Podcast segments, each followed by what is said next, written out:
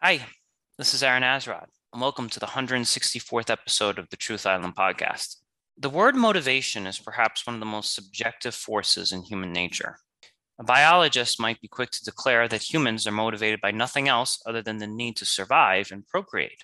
And yet, there have been numerous examples in history of people that were motivated by forces outside the powers of nature. There have been countless figures that had no families, already had families, were born very wealthy, or grew up in abject poverty, and yet still managed to achieve incredible things. There have also been celebrated stories in our canon of people risking their lives for the good of everyone else. If science is correct that all behavior derives from the need to survive, how could we possibly live in a world where soldiers and firefighters risk their lives on a reoccurring basis, especially when the pay for these jobs remains relatively low? Some literary experts might argue that human behavior is better seen through the lens of wanting to be remembered or being well thought of. For example, it is not uncommon for famous or wealthy people to donate money towards museum or institutions in the waning years of their life or make elaborate funeral plans so that they can be remembered long after they are gone. Psychologists would argue that such behavior is a form of death avoidance, as everyone secretly aspires to be immortal. But because this remains a practical unreality, the next best solution is to create a legacy in which one's name will still be uttered among students of history. It is fair to say that the latter approach to life is certainly rare, as the average person is more concerned with whether their wife still loves them than what future students will think of them on page 436 of some history textbook. Perhaps then the answer lies with the common man. The ultimate motivation for humans is not procreation or fame in posterity, but rather the approbation of those fortunate enough to be in their life at the present moment. Joining me to help figure out what motivates people, I'm once again joined by Kenny. Kenny, what motivates you to come to this podcast week after week? Oh, and would you believe me if I said your sexy, sexy voice? I thought it was like the uh, enormous pay that I'm giving you for this thing. You know. oh yes, there's that too. Millions upon millions. Um, right, right. The, the millions, uh, the millions of dollars in checks I'm giving you. Okay. Um. So this is like an interesting one here because I think that what's become in vogue right now is the scientific explanation that um, you know we're just here to survive, to procreate. We're all self-preservationists. I think that's definitely getting a lot of steam amongst the scientific community. But I, I see countless examples. I'm not saying they're the most common examples, but there's definitely countless examples of people who risk their lives who are motivated by things other than just like living a very, very, very long time. So would you agree with me on that? Yeah, I would I would agree with you on that. Okay. So let's let's start with the scientific approach. Do you think that there are people who are just concerned with like preserving their own life like that's their their chief motivation is just i want to live at all costs necessary yeah absolutely. I, I think there are. I mean i, I think that's a um, people don't want to suffer or die or have experience hard things. And so we make sure to put systems in place that in place that you know um, either mitigate or minimize the uh, the pain or the possibility of death. So we do want to survive. And we would a lot of us want to survive at any cost at, at any cost whatsoever. So yeah so i'm actually having great difficulty understanding that person because when we think of survival, when you ask somebody, why do you want to survive? It's usually because they are looking forward to things in the future. Like, I want to survive so that I can spend uh, time with my children. I want to survive so I can go to that amusement park. I want to survive so I can see the next Star Wars movie. Right? There's always there's always some reason for them to survive, and I'm wondering like, it like why some people do you do you th- do you think it's possible that maybe the people who don't want to survive they're just not they're depressed or they're just not looking forward to something? Like what what makes some people like clinging on to life what makes some people cling on to life and others just not cling on to life? Well i think there are two ways of clinging on and i think there are two ways of not clinging on the two ways of clinging on to life are those who want to survive in the sense of they want to do anything in order to preserve their life and it doesn't matter what it is it doesn't matter how far they'll be willing to go the distance to preserve their life, even as far as pushing somebody else in front of a moving train, so that they don't have to. This is one of one of the most beautiful experiences, uh, modern depictions of this. Unfortunately, have to do it because it's just true. Is uh, Squid Games. Um, I don't know if you guys have ever seen it. I don't know if you've seen it. I just binge watched it over the weekend. because it that that show shows what every single human being is capable of. We're capable of every single action taken there. We are capable of pushing people off giant platforms in order. I mean, it's sort of using them as using them as glass testers. You know, we're capable of deceiving our good friends just so that we don't get a bullet, in the head. We're capable of lying to people we said we love. I mean, we do that every day with no stakes, with no risk, no stakes attached. You know, you have a couple, they've, you know, they've been at it for a while. They say every day they tell each other, I love you, I love you, I love you, I love you. Man just turns to his left. He sees a nice looking bang in a short skirt. He says, you know what, honey, it's been 10 years of marriage, but goodbye. You know, I feel I feel like I'm being called to greater purposes now. And he abandons this woman that he's been promising his life to for no reason. My point, and he wants you say, well, that's just well, one might say that's still scientific. That's just, you know, a man's desire to procreate, man's desire to spread his seed. Well, sure, whatever. Point is that it's still survival. My point is, so I think so. That's that's the one way. That's the one way of clinging on to life. Another of clinging on to life is not necessarily in the survival, but it's the clinging on to life in the sense of desiring to live one's life to the fullest. Not necessarily that one would survive, but that one will enjoy one's life. And and this is uh this is people like to think of people often think they're like this. They're not. They just use it as an excuse to do bad things. When, when you meet a person like this, it's very interesting because it's not about it's not so much about whether or not they're alive tomorrow. They don't care. It's about being alive right now and everything that means to them it means a lot to them. Being alive right now means you know? And so and so that's i think that's very different from the first person. Then there are two ways of not clinging on to life right? There's depressed you know like manic depressed. You don't want to live. You can't get out of bed. You want to you know hurt yourself throw yourself out of a window whatever the point is that you don't want to live. You don't like the fact that you're alive. So you don't hold on to life. Someone could tell you, well, the house is burning down. You say, okay, thank goodness for that. Makes it much easier for me. But that's different from the last one, which is a which is a person who does not care one lick whether they live or die. That's a soldier, at least a, a proper kind of soldier. He doesn't care. He doesn't cling to his life at all. He's not depressed. He's just brave. He's courageous. That's it. He does not care. If it means taking a bullet for a mate, he'll do it. Because life means everything to him. Not just his life, but the life of the other person beside him. so he'll be willing to give his own life for the life of the other person. So he doesn't cling to life at all. Now, I think that I think that a lot of people, it's not just, you know, it's not just black and white and clear cut. I think there's a mixture of these things. And I think that all kinds of people live in this world. But I would say that, see, here's the thing we're living in a world in a time when science is never wrong. Even if science is clearly wrong, science is never wrong. Science is, science is like the new big brother. All right. And when we say science, we never know what the hell we're talking about. We say science and what do we mean?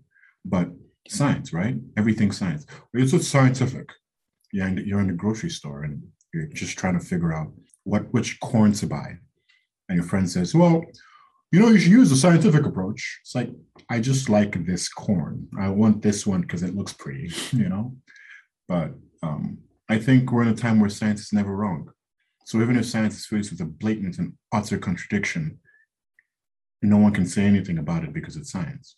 And I think it's one of the places of science gets it absolutely wrong. Yeah, definitely. I'm I'm glad that we're bringing Squid Games in this because I've actually been dying to talk to somebody about this show. Um, yeah, just just as a heads up, I like as soon as that guy in the subway slapped my face, I would have been out. I've been like, "How dare you slap me?" and there would have been a lawsuit right there. That's where I stand on the Squid Games. But watching the show myself, I I actually failed to identify with the people that like shoved people off the bridge, that sabotaged other people, that cheated people out. Because I'm like, the scientists would look at squid games and be like yep that's accurate you know people are going to throw each other off bridges and they're going to steal each other's marbles and do whatever it takes to survive but i would be like okay let's say i survive this thing what exactly is my meaning in living and surviving that? Because now I survived this thing, but I have to live with the fact that I betrayed all of my friends. I have to live with the fact that I killed innocent people.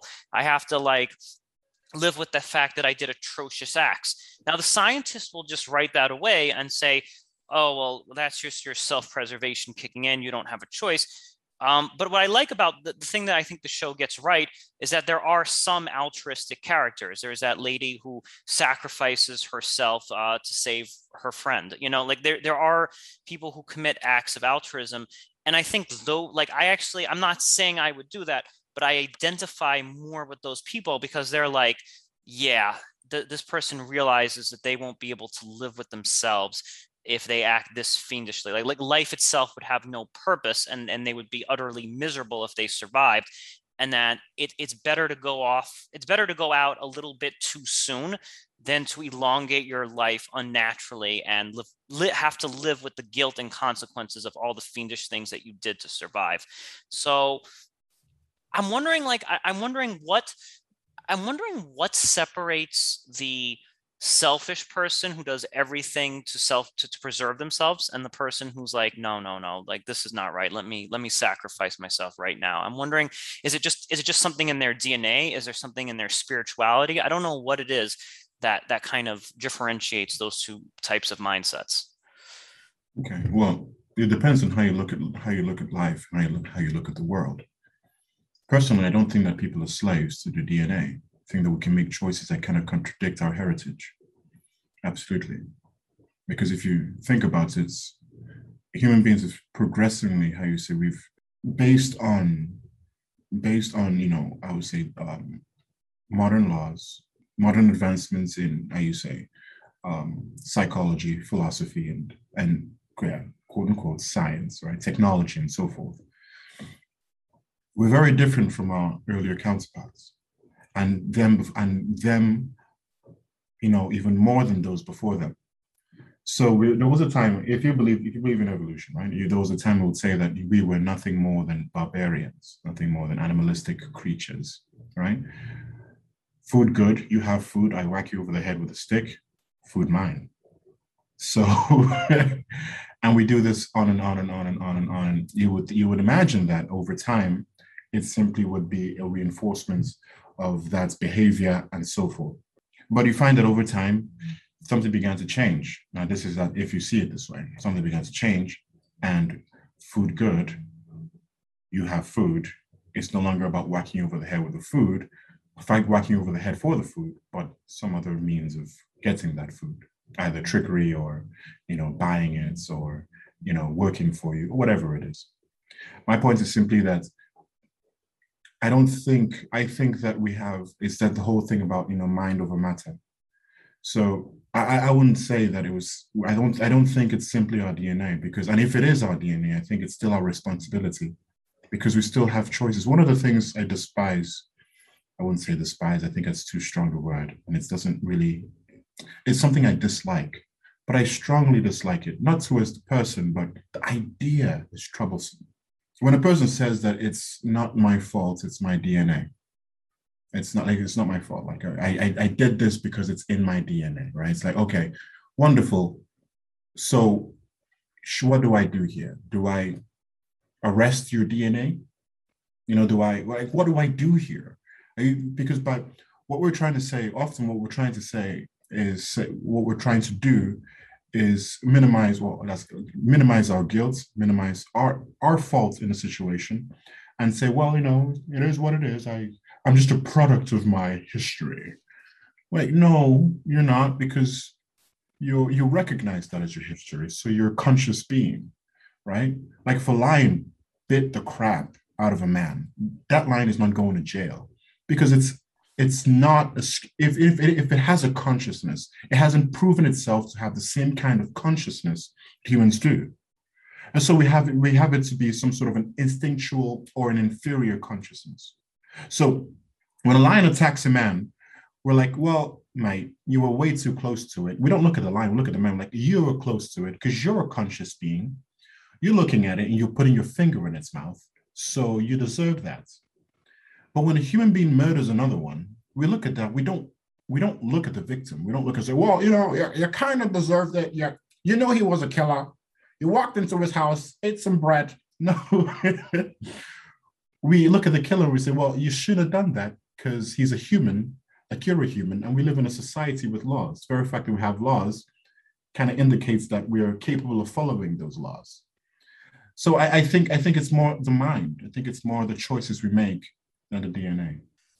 Yes, and I think I think both both you and I we're, we're both not fans of Sam Harris, and that you know we believe that humans fundamentally have free will, and I think that scientist types like Sam Harris try and reduce the human experience to animalistic terms where you know your dna is the same dna as a lion. You're just pre-programmed to eat uh, an antelope or whatever it is right? And i'm like no there's something yes, yes, we do have biological proclivities and urges, but we're not submissive to that. Like I would argue that if the lion does not have pure free will, like if the lion's hungry, it's going to eat whatever is running around it. It doesn't have like the free will to say, no, it's morally wrong to eat this antelope right now. It has like kids to provide for and so forth.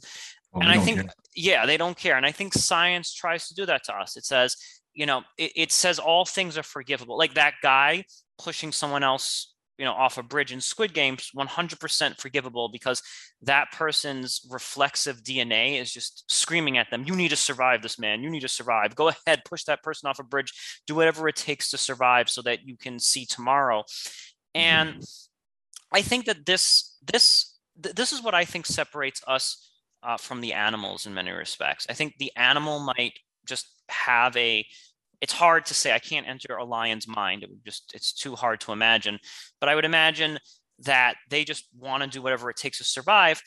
Whereas with us, we're asked, we're constantly asking ourselves, what is my purpose in surviving? Right? Because when when we when we're running low on food, it's not just enough to say, I'm hungry, let me eat. We're also asking ourselves, what's the utility or what's the value in me yes. making it to age 80 years old right i always ask i ask myself that question every single day of like what's the purpose in me making it to 80 or 90 because if i make it to 90 years old and i have zero friends zero meaning i'm not doing anything productive i'm like sitting on a park bench and and don't have a home or whatever it is i'm like you know i have to say like i can have all the food in the world and i can keep I can keep getting sustenance to keep surviving. But if my life is uh, devoid of any sort of meaning, it, it's going to kind of stifle my my desire to survive. Whereas I don't think animals have that. Animals don't care how many friends they have. They just they just are pre-programmed to survive. Whereas with us, I think we're survive we're pre-programmed to survive for a specific cause or meaning and that's that's where i think the, the scientists just turn a blind spot. They just the scientists argue we are pre-programmed to survive for the sake of survival whereas i think uh, you know religion mythology all of this philosophy says no we're pre-programmed to survive for a specific purpose. Yeah i think yeah i think i think purpose matters. If you're surviving you have nothing at the end of the day then what's the point mate What's the point? Well, someone said, Well, I'm just satisfied that I'm here. It's like I look around and I just like being here. My family's dead. I uh, yeah, I looked at I lived everyone and I made sure to, you know, to come out the king of the hill. And I guess some people, to them, it matters that they just, the purpose is just being the final one, just being the one who outlived everyone they wanted to outlive or out survive everyone they wanted to out survive. But at the end of the day, it's like, okay, sure, cool, bro, cool, cool, bro. You know? Um, I, I just don't get this battle royale kind of mentality to life. I'll give you an example of this, right? I, am not saying I believe in this, but there's like this speculation that like the billionaires are trying to go to Mars because they think the Earth is going to blow up or climate change, whatever. Let, let's just run. I don't believe in any of that, but let's just run with that theory that like these billionaires are trying to escape Earth and then go to Mars so that they can continue to live. And I'm like, that sounds like a very, very, very sad plan because what are you going to do? You're going to go to Mars, a planet that has like no oxygen, no trees, like a, a climate that's far worse than Earth. And what are you going to do? You're going to live until 90, live, eating like stupid frozen meals and cans of soup. That doesn't like you, technically you might be the last human being alive, but there's no one there to validate that, right? There's no one there to be like, oh, congratulations, you're the last human being surviving on canned soup on Mars. You know, way way to go, buddy. You know, like so. I, I don't understand this point of just surviving for the sake of because if there's no one around that's validating uh, your existence or validating, you know, like you haven't you haven't left anything that's of note that that's noteworthy. I, I mean, it's hard for me to just understand that behavior. I just don't get it. Well, the, the understanding, I can I can see why that. Is, I mean, that is not how you. The reason it's hard to understand is because it's not not normal. It's not. It's just not. It's not even that it's not normal because that's normal. You can understand things that aren't normal, but this is a strangeness. It's, it's a stranger kind of behavior and thought process, and I don't know how people come to this place. I think I do. I do know, but I do know. I just um, I haven't given it enough thought. But I suspect that it's it's when you think that when you think this is all there is, this is all there is, mate. I'd be hard pressed to find someone who could, wouldn't try to survive as long as they could in all of this. For some people, life is like a game, but it's not like a cool game. It's like a fun game. It's like a bad game, you know. It's like a it's like this thing where they have to they have to find all the cheat codes. They have to play it, um, put in all the cheat codes, and make sure that they're they are on, you know they come out on top. And it's just it's very strange way of looking at life. But to, my friend once asked me a question. He said, uh, "What's what's more important, quantity of life or quality of life?" I prefer both, but I had to choose. I think quality personally. Now, everybody has a different answer, but for me, and I suspect for you, it's quality that matters. It doesn't matter how long you live. The question is, short amounts of time. Well, you could live long too. It doesn't matter. Because here's the thing: when you when you have quality quantity, you're not guaranteed quality. When you have quality, you are somewhat guaranteed quality, quantity. Excuse me because you could live your life to the fullest and end up living up to your 80s and 90s and so forth. I personally don't see the appealing that, but I, I can see that could happen. But if you live to, if you live, if you live, try, if you try to preserve your life, you try to, you know, I must live till 90 and you don't do anything you ever wanted to. You never smoke those cigars or the pipe. You never ate the steak and the and the barbecue sauce chicken thing you really loved you never went skydiving or whatever it is people do these days at the act. Some people pretend to like skydiving. Other people actually do like skydiving. But whatever it is you really like, you find that most things you like doing in this world might kill you. they, they, they just might. Nothing, I mean, even driving, like driving about 80, 60, 70, 80 miles an hour on a highway Listen, with no helmet in your car, by the way. Like, we should wear helmets. Well, if there's anywhere we should wear helmets, it's probably the car as well. We're, we're driving 80 miles an hour on a freeway while the other bastard is driving the exact same speed. And we're trusting about, I don't know, hundreds of thousands of people to behave themselves behind the wheel. You're a banana slip away from a car crash, mate. A banana slip so I think I I I think quality of life is far more important, and I think it's actually it's the only thing that's that's it's is the only thing in your hands, you know, that you can actually play a part in achieving. Yeah, no, this is interesting what you're saying. So I I agree with you. I'm much on the I would prefer a shorter life that is rich in quali- qualitative experiences than having you know just a like a numerically long life and like oh i live to be 99 but um you know the past 25 years i've been eating tv dinners and not doing all that much right? Like like 100% get that.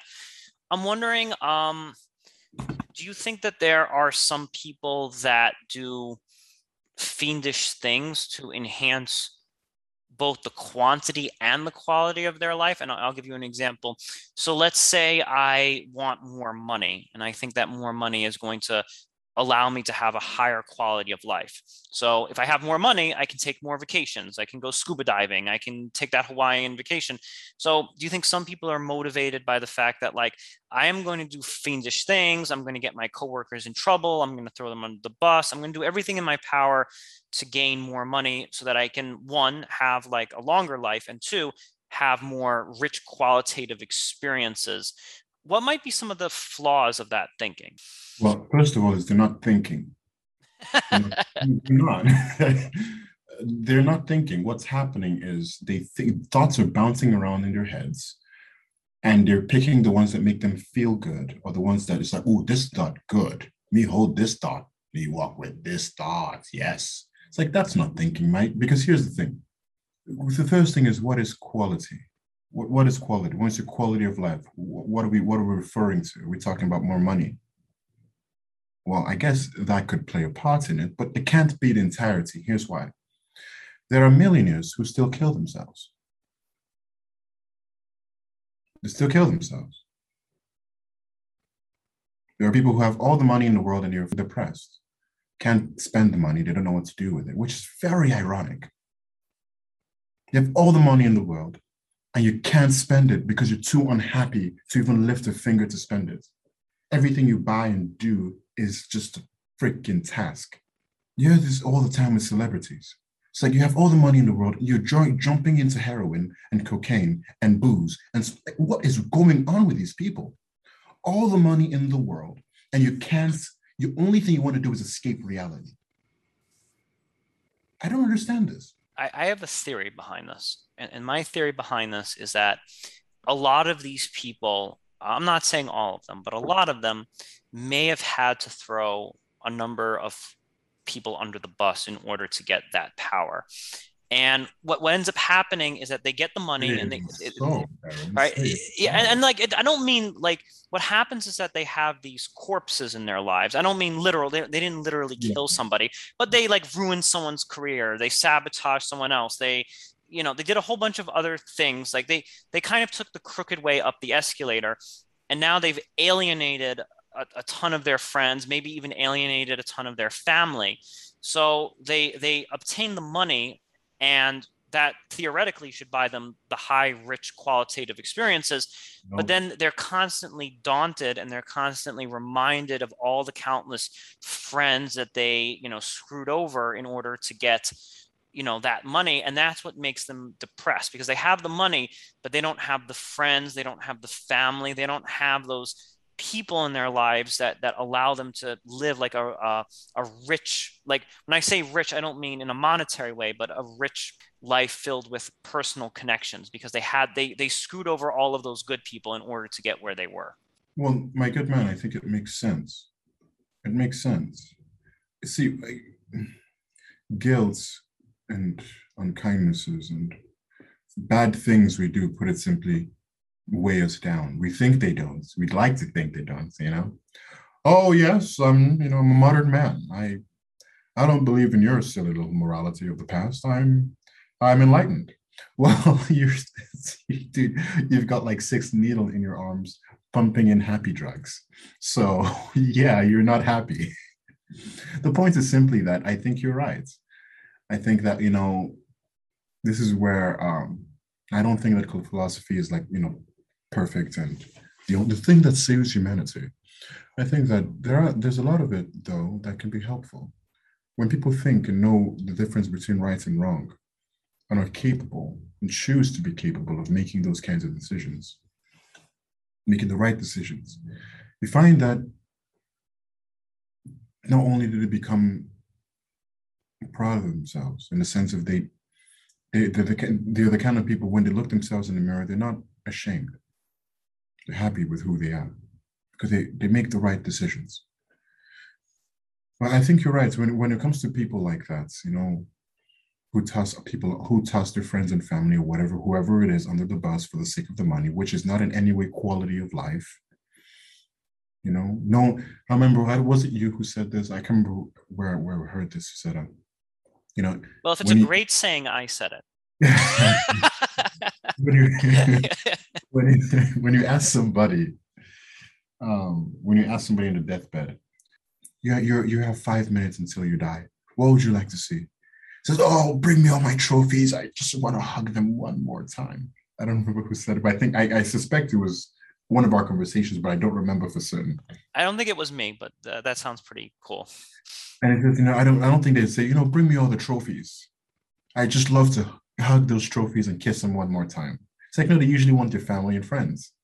And uh, I think the quality of life begins and, and begins inside our being, right? If you have peace inside, if you you've settled your debts to yourself, to your innermost being. When I say to yourself, people say, "Well, I need to buy myself that new Rolls Royce." That's not what I mean. if you settle your debts, your internal debts, and you can find peace in your own heart, I think you can you can begin. That's where really where it does begin. Everything else is everything else is secondary because a lot of people live their lives long lives and have no peace at all i like i, I like i like this word internal debts okay i want to you know i'm glad that we're talking about squid games here because i think the scientists are right that there are there are a number i'm not saying the majority it, it could be 40% it, it's definitely like around 30 to 40% you know where there's a scene where everyone's looking at the piggy bank in the Squid Games. And you can see in their eyes when they look at that piggy bank filled with money that they're mm. like, that's the meaning of life. Like you can see in their eyes when they look at that piggy bank being filled with money, they're like, there's no other purpose other than this piggy bank filled with money. Mm. And how do we, is it possible to start conditioning these people out of that kind of like, you know, way of thinking, or are those people just helpless? Because you know, I, I, think you and I get it. We we fundamentally get like don't get me wrong, we need money to survive and all that other good stuff, but we fundamentally get that that's not going to make us happy. Hey, Our, hey, trust me, man. I'll push you down the building for some cash. good to know. This is all a facade, right, Kenny? This is not yeah. the real Kenny. um, but, but but how do we how do we start talking with those people whose eyes light up with the piggy bank thinking yeah, it's all about pushing people out of the way. It's all about being conniving.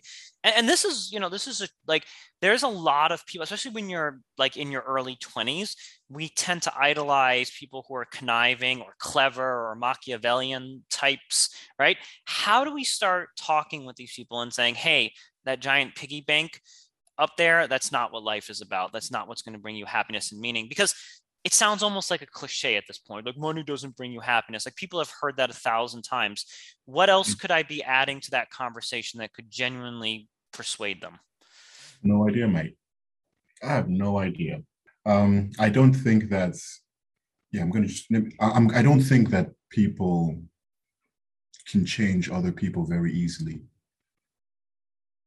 I think it takes something extraordinary to change a person. And usually when when you've had a chance to influence someone and more often it's when you didn't even know you were influencing them. But i don't think i don't think it's easy the only people that can really that really have those kinds of influential power in our lives are those who we respect you know like we, we really respect them if brad pitt told me that hey kenny you know you might look better bald let's just say that my next visit will be to the barber Hell, I might even wait that long. I just start cutting it with a scissor. Mm-hmm. The point is simply that there are people we respect and they have they have power. We listen to them because we find them, we find value in their words. We find value in their actions and in their life. So I don't think that um, anybody, just anyone could can, can talk to a person like that. I think it has to be the right person. But I do believe it's possible. I think it's possible. But there's there, there's something very problematic here because if Brad Pitt came up to you and said, Kenny, money doesn't mean anything. You don't need to worry about it. it's easy for the guy who's worth $600 million or whatever to tell you that, right? So it's hard because, on one hand, the people that we respect the most are people who are very wealthy. So it's almost hypocritical or contradictory of them to say, oh, you know, I have like $700 million in the bank, but money doesn't really matter. Whereas if the poor person says, oh, yeah, money doesn't really matter, we then turn to that poor person and say, oh, well, that's just your defense mechanism because you're poor. So yeah. it's like, it's like you can't really win in this situation. If the rich guy tells you money doesn't really matter, you call him a hypocrite. If the poor person tells you money doesn't matter, He's you losing. say, yeah, you're just a lo- you're just rationalizing your own loserish, your loser like behavior. So it's, it's really tough. Yes, it's, it's yeah, that's why it's very hard it's very hard, especially this when when it comes to what people really want. Money, power, sex. You cannot, you cannot change a person's mind here. In these three, these three areas of life.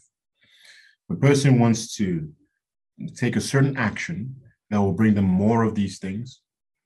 You cannot stop them, unless, of course, you're an extraordinary human being, or unless, of course, they absolutely, absolutely to the very to the very core of their soul. Respect you.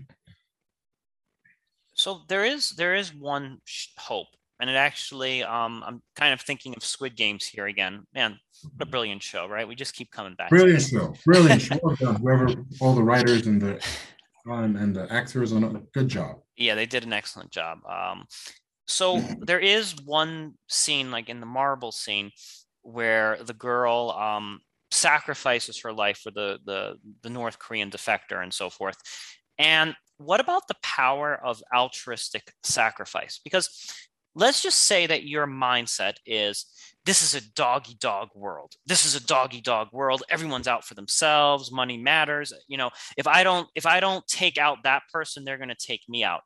But then somewhere along the line, somebody makes an altruistic sacrifice. It doesn't have to be their life. It could just be like, hey man, I'm gonna put in a good word for you, or hey man, I, I think that you should get this promotion, not me.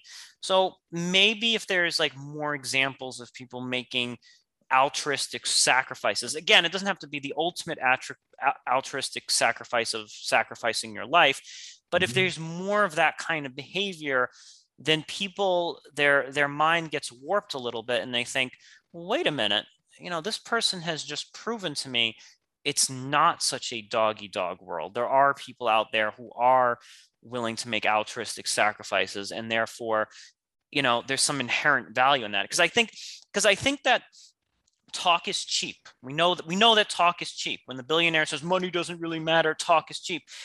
But if that person is actually like there, like there are some uh mil- i read about this one millionaire who actually just gave up his entire fortune and like he gave up he gave away all of his money except for like $200000 or something like that. And i'm like well okay now now we're talking we're talking there's some there's some steps behind your your mantra there. So i i do believe that like actions especially altruistic actions can influence people because it shows them it shows them that people can break outside the barriers of of of of like what they believe is reality. Yeah. Yeah, I think um I mean that's a clear example. I think that's it's possible. I think it could could be done, especially if it's sincere, because sincerity is quite easy to fake. You just have to have the right tone, the right look in your eye, the right tearful look in your eye but if it's done, if it's done, it's done. If it if it's sincere and it accomplishes what it's supposed to accomplish, amen to you. That's lovely. So I do believe in that. I do believe that that's a good good way to go about it. Unfortunately, it just there's something strange about the world we're living in, where even something so good can be so and so not good. But but I, I fundamentally, I would say that absolutely yes. I believe that. I think you're right. Sacrifices speak much louder than words. I mean, one thing that's tremendously sad is that that millionaire who I just talked about, who gave up all of his millions of dollars and like reduced himself to two hundred thousand dollars. What's sad is I can't actually recall his name. right? So like that guy actually made a huge sacrifice, and yet he's like a blip in the news cycle. He's he's you know he's like just briefly mentioned, and I'm like maybe it's incumbent upon us to start celebrating those people of tremendous sacrifice a bit more and kind of elevating them. You're okay, you're shaking your head. No, why not? Go ahead. I would say no. I would say no. Because then you have the fakies. People who want to fake it so they can get celebrated. I would say don't even it shouldn't even it, this is just my ideal world, right? Like it shouldn't even be covered. No one should know his name. That's fine. Why should anybody know his name? Did he do it so people would know his name? then it wasn't altruistic. Well, I, I think I think that the person doing it should assume that they're not going to get any fame or notoriety for it. But we could take it upon ourselves to celebrate that person, even if that person did not want to be celebrated. Does that make sense? So the, the person is doing it because they're just a good person and they don't care whether they're celebrated or not celebrated. But we are just, we as people standing on the sidelines are seeing that behavior and saying, you know what, uh, we should we should do something about that so yeah, that we can, can encourage other people to do this. That's the thing. That's the second part is where the problem arises. Once you celebrate, so you encourage other people to do it, other people are going to do it. They will. Oh, it'll start all right but then it'll become something else. It'll become something else. You ever been in a place where people are donating to you're donating to charity? I donate one million dollars to charity. Yes. Mm, I donate fifty million dollars to charity. Yes.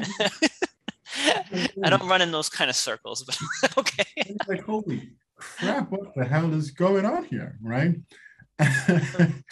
and the people are doing it and they're, they're they're they're and they have these people have mad money you know what i mean? They have mad money. Sure they're like yeah who cares? Like the charity still gets the money. I'm like sure of course the charity still gets the money but i don't even trust i don't give a crap about charities because first of all come on man. Most charities are let me not get into that but the point is simply that when people start to celebrate giving and altruistic sacrifice, quote unquote, right? I think that it, it, it, brings an opportunity for fakers and people who want to just use that as a, some sort of a publicity thing um, to their own, basically to their own advantage and so forth. We start to snowball into a very, very, it, it's, it's worse when you are um, when you're a morally bad person portraying yourself as a good human being I'd rather you be a horrible human being and express yourself as a horrible human being because then there's hope. And I know who the hell I'm dealing with. But I think I think it's good. It's good to. There's nothing wrong with celebrating them. I just want I just want y'all to know that there's a danger. Once you start celebrating them, it's gonna snowball into all kinds of crazy.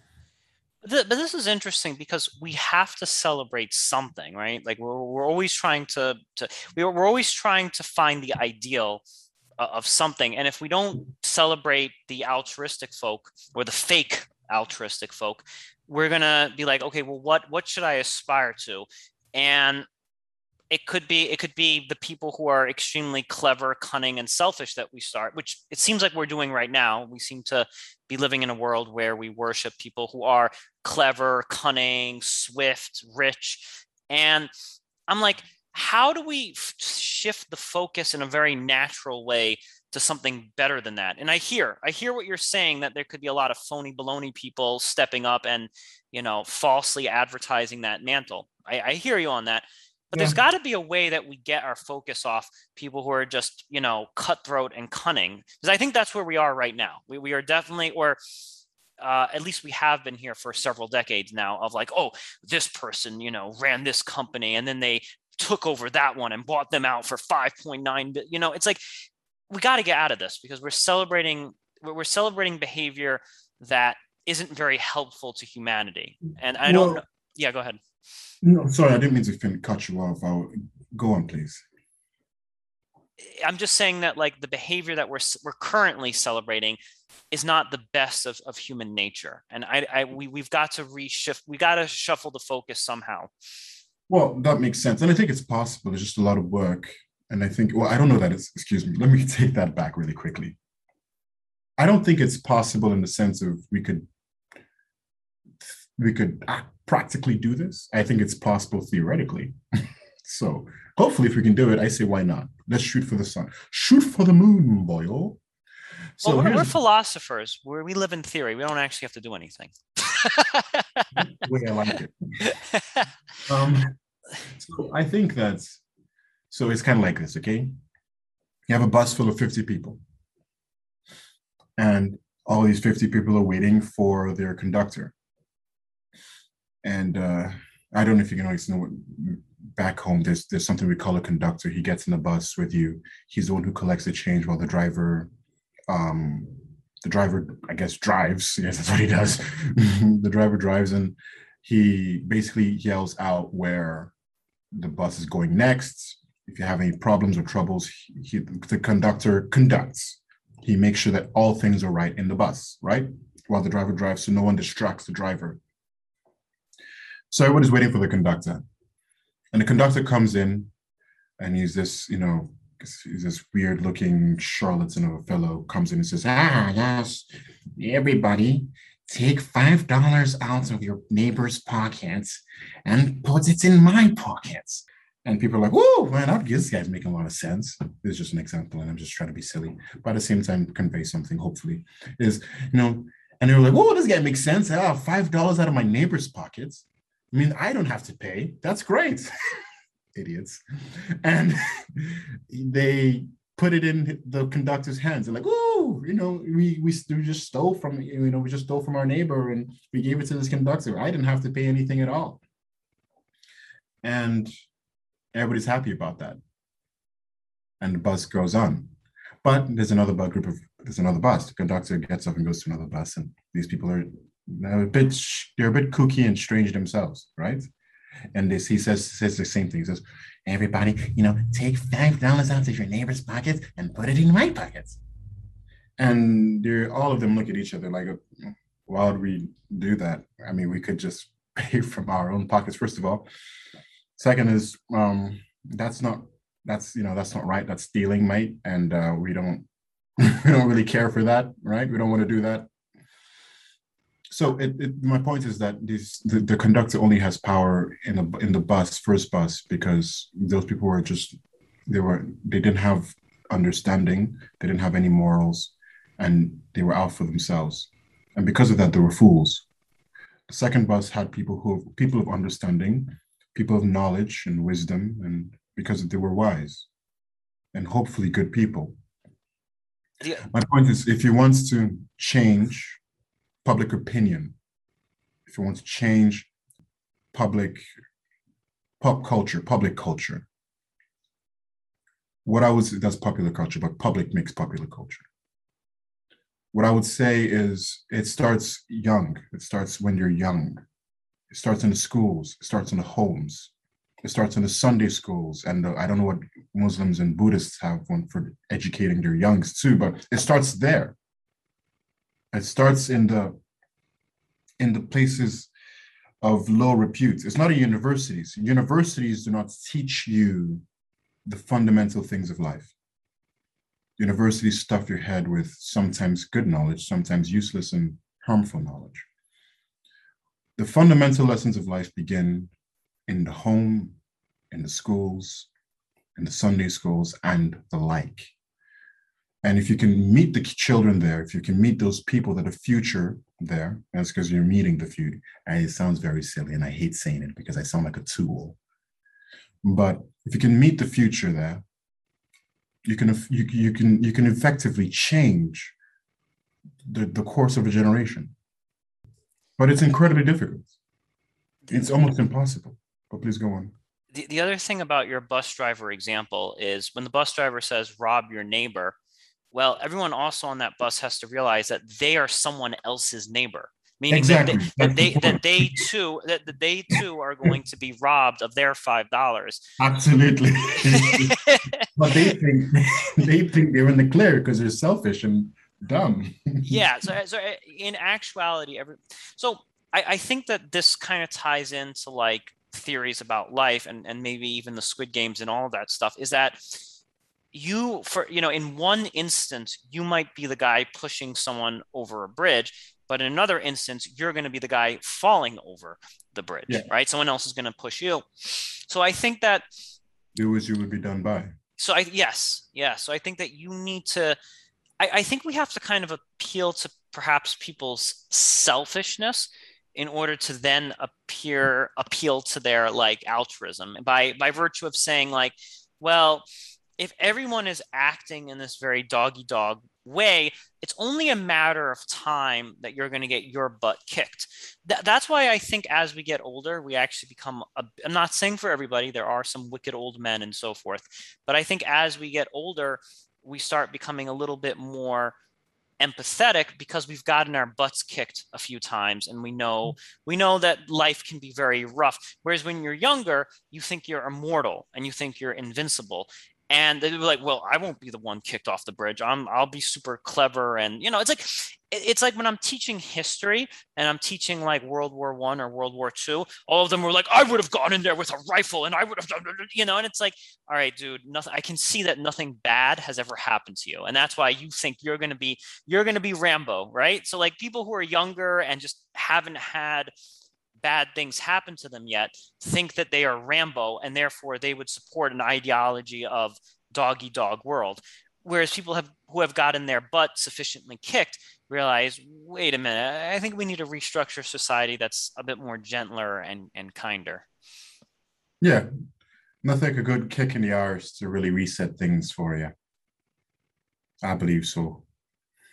So I, I think I, I, you know, to think about what motivates people, I, I think that you're right. I think it does come down to wisdom. I, I don't like when I was younger, I'm sure I would have fallen into the same uh, trap of saying, yeah, oh yeah, yeah, make mad money and money good, money this, money that. It's only, I, I think it's only through, I, I, guess, suffering. I mean, suffering in all of our podcasts, it seems like suffering is the answer to all all of life's problems in some way. But I, I think that maybe seeing seeing what it what exactly constitute a, wor- a worthwhile life and having people actually ruminate and think about what is actually going to make them feel happy uh, mm. what is actually going to provide them the most meaning and I, I think connecting that with with interpersonal connections is, is going to be our strongest way forward. Uh, Kenny, thank you so much for being on the show today. My good man, thank you for having me. This concludes the 164th episode of the Truth Island podcast. I'm Aaron Azrod.